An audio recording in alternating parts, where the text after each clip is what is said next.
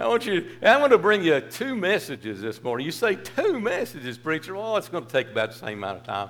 I'm going to bring you a message on the love of God and the love for God in the same message. I want you to take some notes this morning as we look at the love of God forward slash the love for God. Ephesians chapter 3. As we open our Bibles this morning, we should all be aware that this book is God's love letter to the world. God's love letter to the world. You know what? When I was in the fourth and fifth grade, some little girls wrote me some love letters. I still have those in a cigar box at home. Now, I wasn't smoking cigars in the fourth grade, but I did have a box.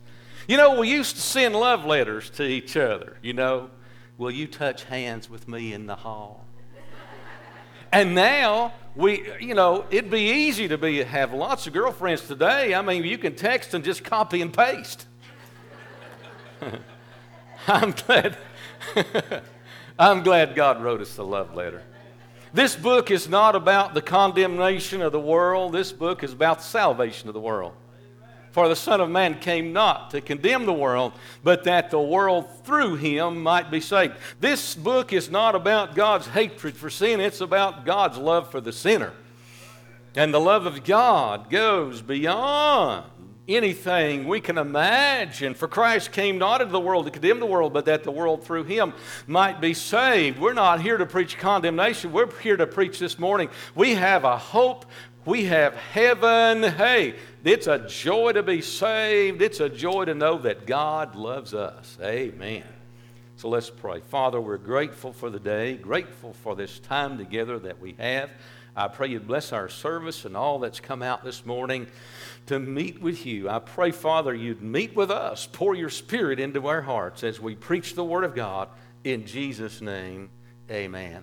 From a child, we all memorized that little verse, for God so loved the world. I'm going to tell you about that so loved. It's not just God loved the world, God so loved the world. We sing about the great compassion and the love of the Lord Jesus Christ.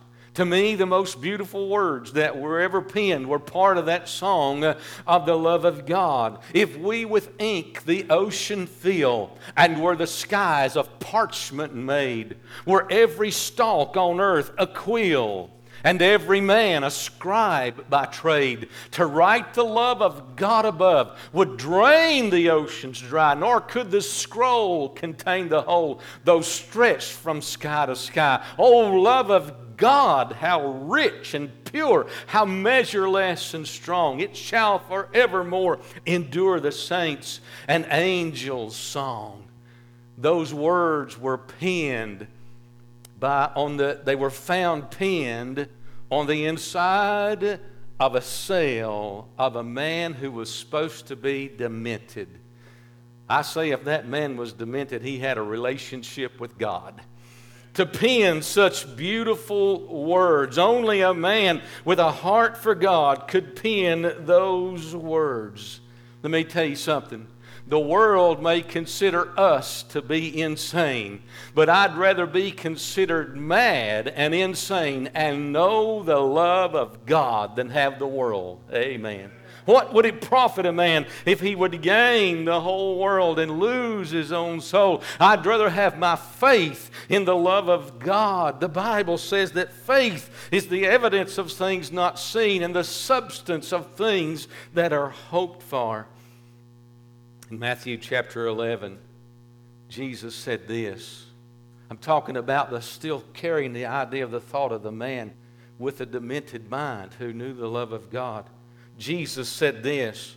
At that time, Jesus answered as he prayed in Matthew 11 and said, I thank thee, O Father, Lord of heaven and earth, because thou hast hid these things from the wise and from the prudent and hast revealed them unto babes.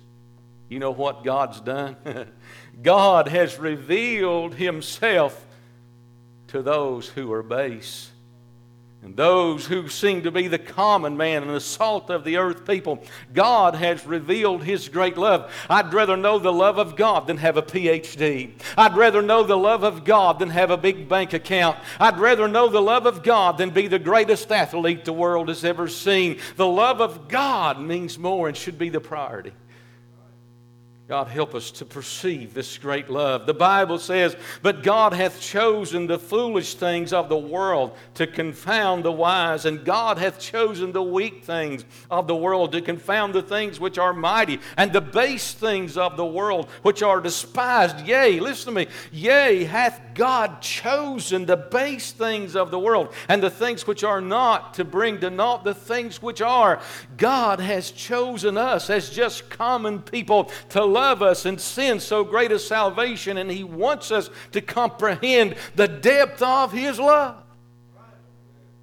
I think of the Egyptians, how, how the Egyptians despised when, when the Israelites were in Egypt and the Egyptians despised them. You know why they despised them? Because they were common people, because they were cattlemen. You can read it in the Bible the, the Israelites were, were common people and they were cattlemen and they were herders and shepherds.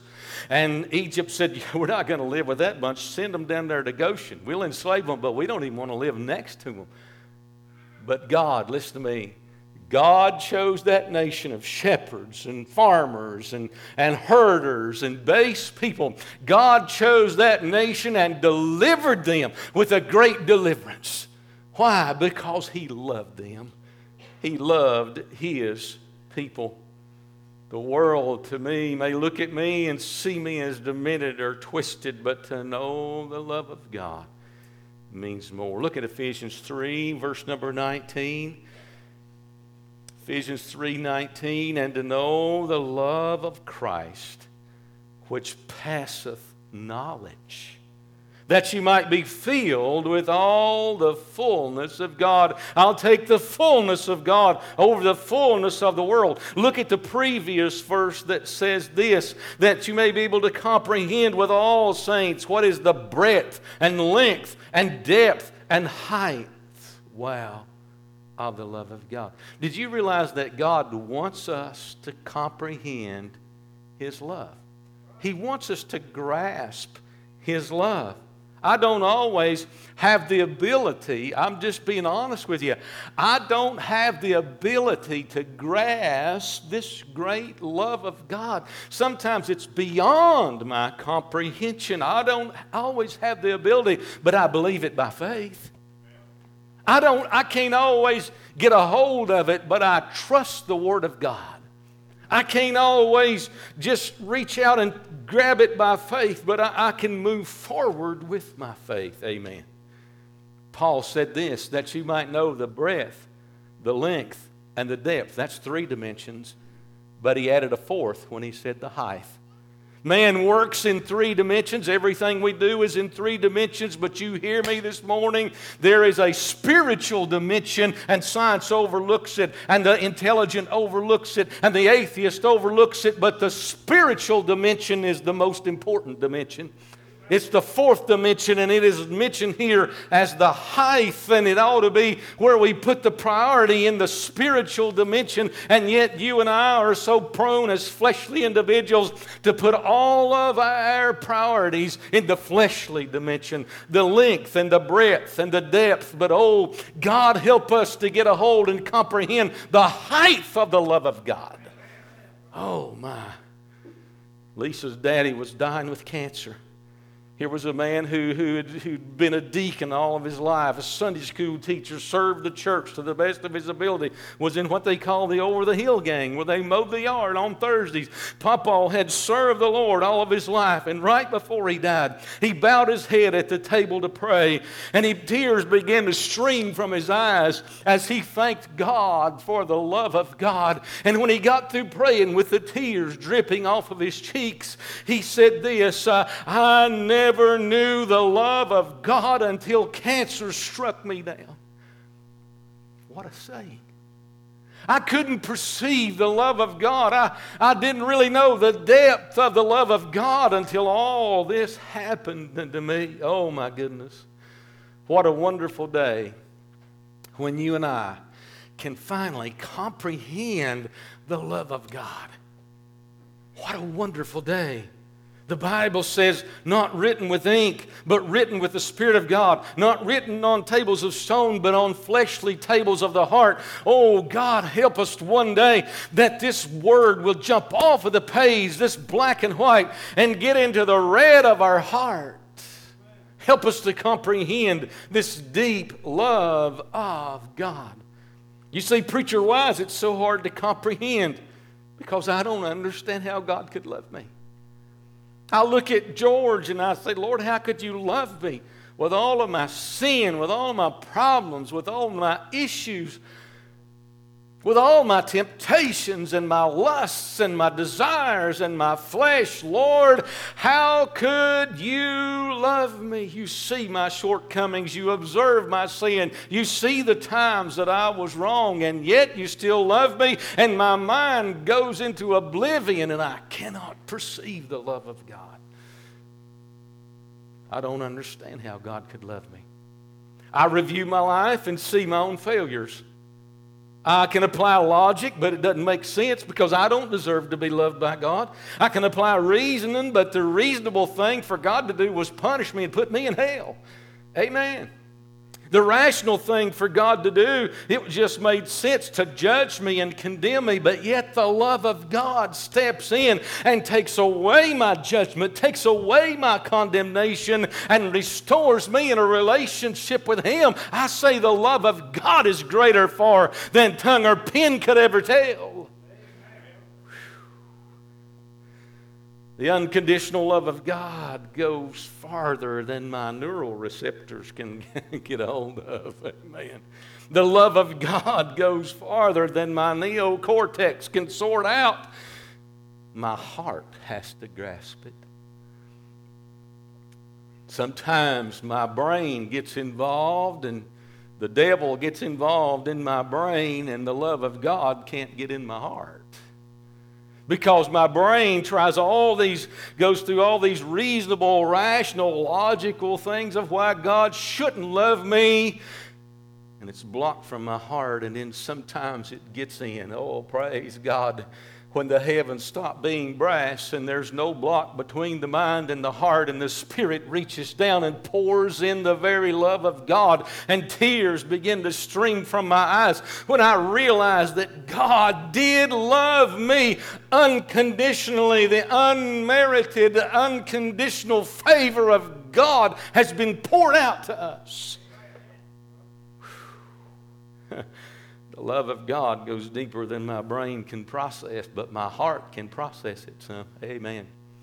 The spiritual things are of the heart. The love of God can forgive sins. The love of God can heal broken hearts. The love of God can give peace to a troubled world. The love of God can place in us a feeling of value, of self worth. The love of God can meet those needs. Amen.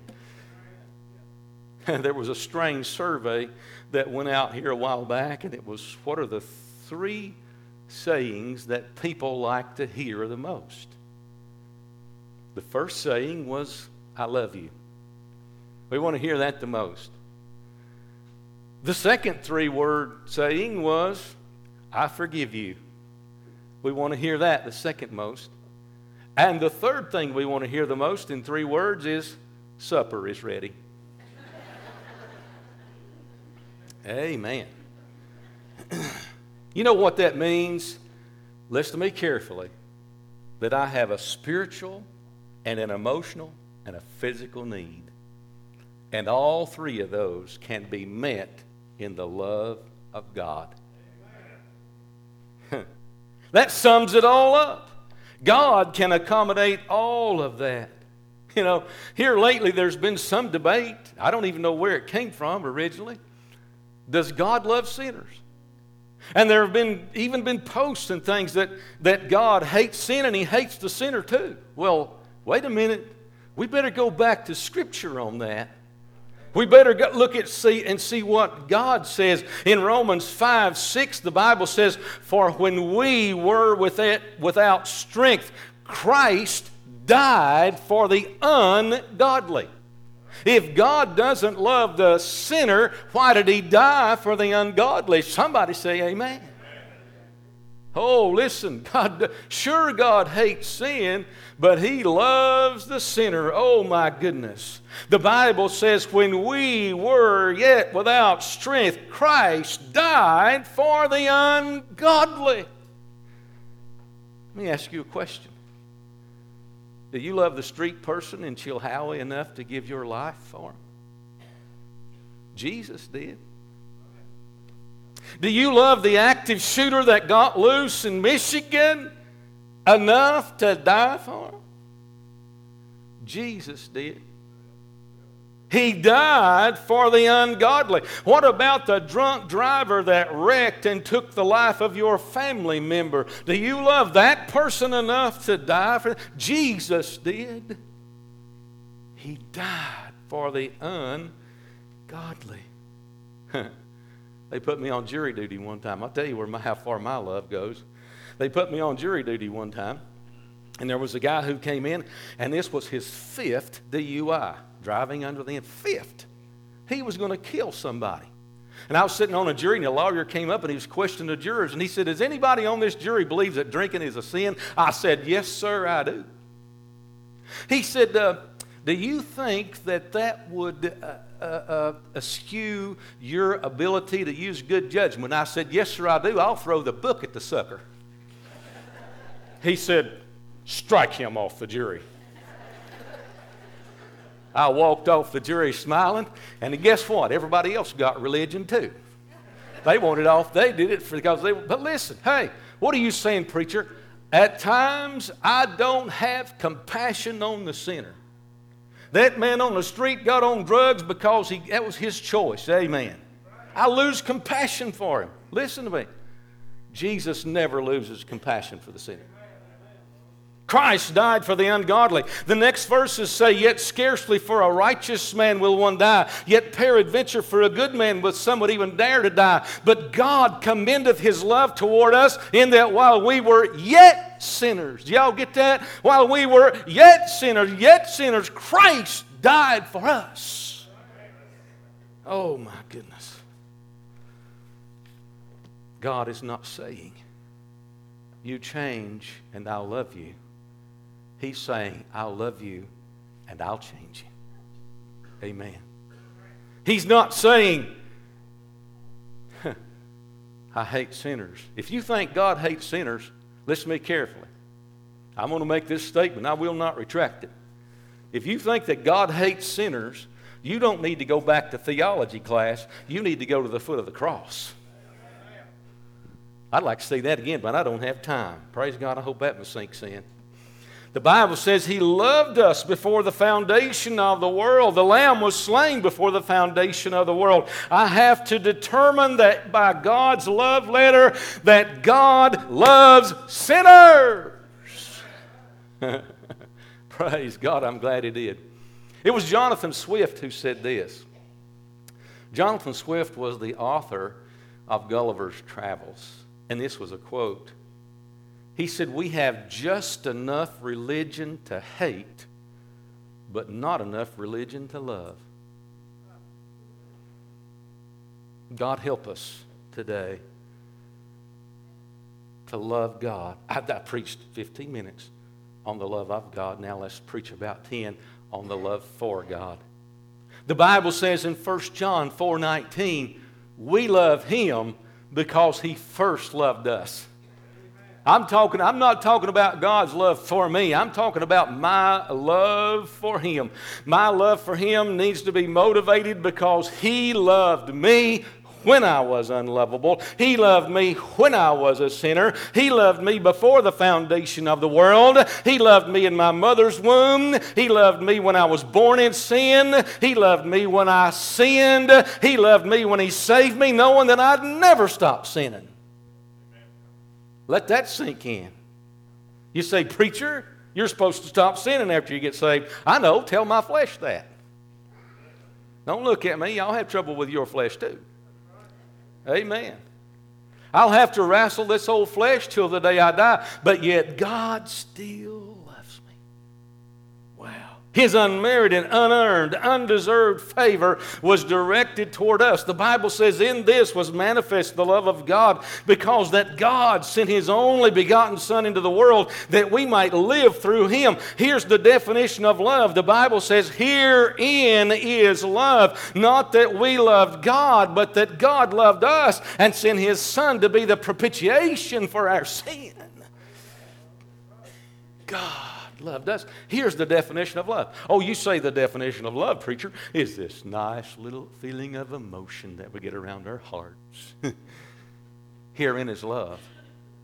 Not that we loved God, but that God loved us. And sent his Son to be the propitiation for our sins. If God loved us, and He did, He proved His love, and He did, He wrote us a love letter, and He did, then you hear me this morning. You and I ought to reciprocate that same love back to God. The Bible says in Deuteronomy 4 Hear, O Israel, the Lord our God is one Lord, and thou shalt, this is a commandment, thou shalt love the Lord God with all thy heart, thy soul, thy mind, thy strength. And these words which I command thee this day shall be in thy heart. God, help us, church, to reciprocate the love of God back to Him. If I love God, I'll love you. If I love God, I'll love His Word. If I love God, I'll love this church. If I love God, I'll love the sinners that God loves. Amen. Can I tell you something? God's poured His heart into us. I looked up that, that expression. What does Google say that pouring your heart into something is. It means the idea of great effort, to strain, to push for, to press into, or focus all of our energy towards. God, help us to love Him with all of our heart, soul, mind, and strength. Did you know one of the worst human emotions that you can ever experience? I'm getting hot and I ain't even preaching on hell. One of the worst human emotions that you can ever experience is love spurned. You pour your love into someone or something, and it's not returned. That's one of the hardest emotions to deal with. It's when love is not returned. God has poured his heart out into us on the cross of Calvary at creation. God has poured His love out into us. Can we not return that same devotion, that same adoration, that same affection? the best way to prove our love for the Lord is to keep His commandments. Amen. Jesus said, If you love me, if you love me, keep my commandments. A friend of mine made a t shirt. Say, a friend of mine, he was an old classmate that said, I love Jesus, but I love beer. Jesus said, If you love me, keep my commandments.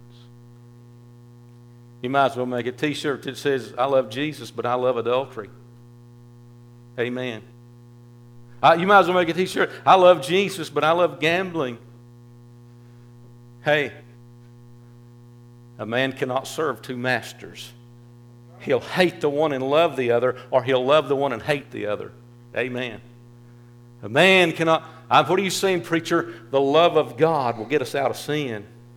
Jesus said, If you love me, keep my commandments. He said in 1 John 2.15, Love not the world, neither the things that are in the world. If any man love the world, the love of the Father is not in him. And, and in this, all that is in the world, the lust of the flesh, the lust of the eyes, and the pride of life is not of the Father, but of the world. And the world passeth away, and the lust thereof, but he that doeth the will of God abideth forever. he that doeth the will of God. If you love me, keep my commandments. I think of the passage of Scripture where the Bible says, it's in Matthew 21, a man had two sons. And he looked at his first son and he said, Go labor in my vineyard. And the first son looked at him plainly and sassily and said, I will not. But he got to thinking about it, the Bible said, and later on he repented and he worked in the field. But the man had a second son, and he went to the second son and he said, Go work in my vineyard. And the second son, Oh, I'll, I'll go, Dad. I sure will. I'll go do that. But the second one didn't go. And Jesus asked this question in Matthew 21 Whither of them twain did the will of his Father? And they say unto him, The first.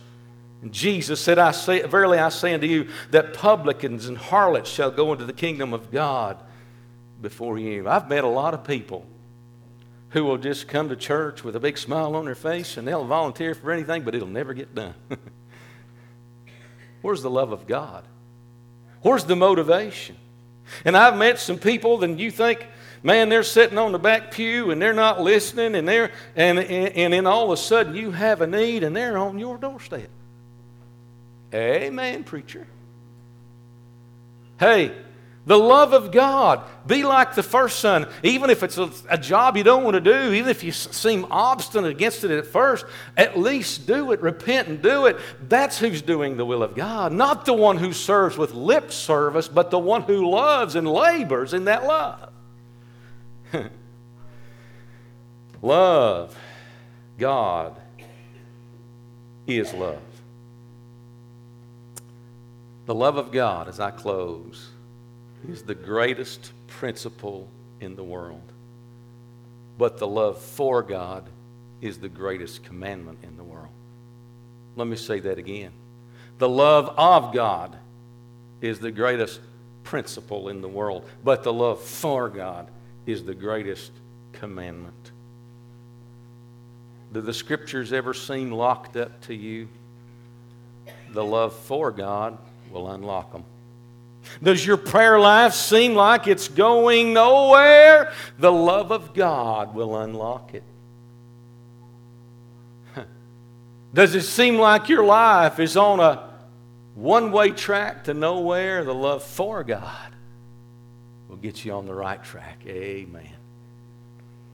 David, as I close, David found the keys to the love of God. He said in the psalm, I will love thee O Lord, my strength. David made a decision in his life. Listen to me carefully.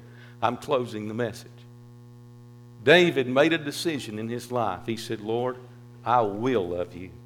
I'll get a hold of my will, and I'll love you with my will.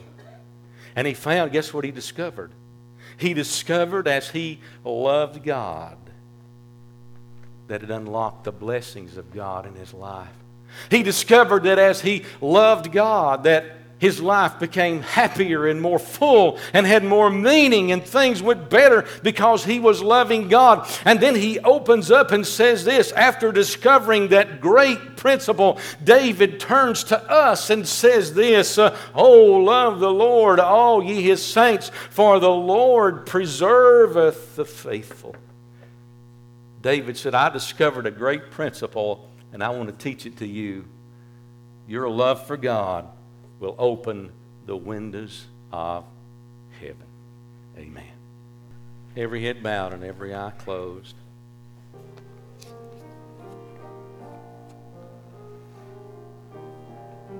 God will turn from his wrath, but he'll never turn from his love. God will turn from his vengeance, but he'll never turn from his love. God will turn from his anger, his chastisement, his retribution, but he'll never turn from his love. I want to ask you a question this morning. Are you saved? And if you are, do you love the Lord? Do you realize how, what He's done for you?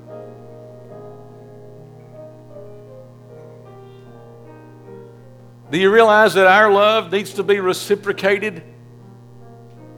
That David found the practice of the love for God, opened the windows of heaven, and tried to teach that same principle to us. You realize this morning that you say, Well, preacher, why does God place people in hell if He loves us? Is it because some people spurn His love and He can't handle it and He gets jealous and puts them in hell? No. God puts people in hell because they wouldn't turn from their sin. I wonder if there'd be one this morning by your own confession. You say, Preacher, I'm not saved. I've never really experienced this, what you're talking about, this deep love of God, this forgiveness. I need that in my heart. I need it in my life. I, I want the blessings of God. I've never experienced that. Would you slip up your hand quickly? Anybody at all? So we wait just a moment. You, I'm preacher, I'm not saved. Would you pray for me? Preacher, I need to know. I'm not sure of my, my salvation. Anybody at all? We wait just a moment.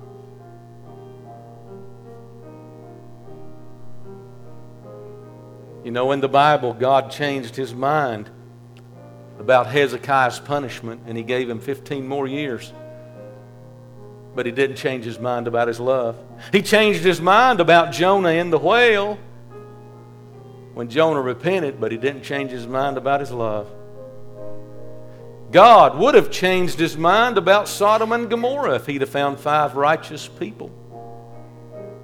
But he didn't change his mind about his love. The Bible says, and to know the love of Christ, which passeth knowledge, that ye might be able to filled with all the fullness of God.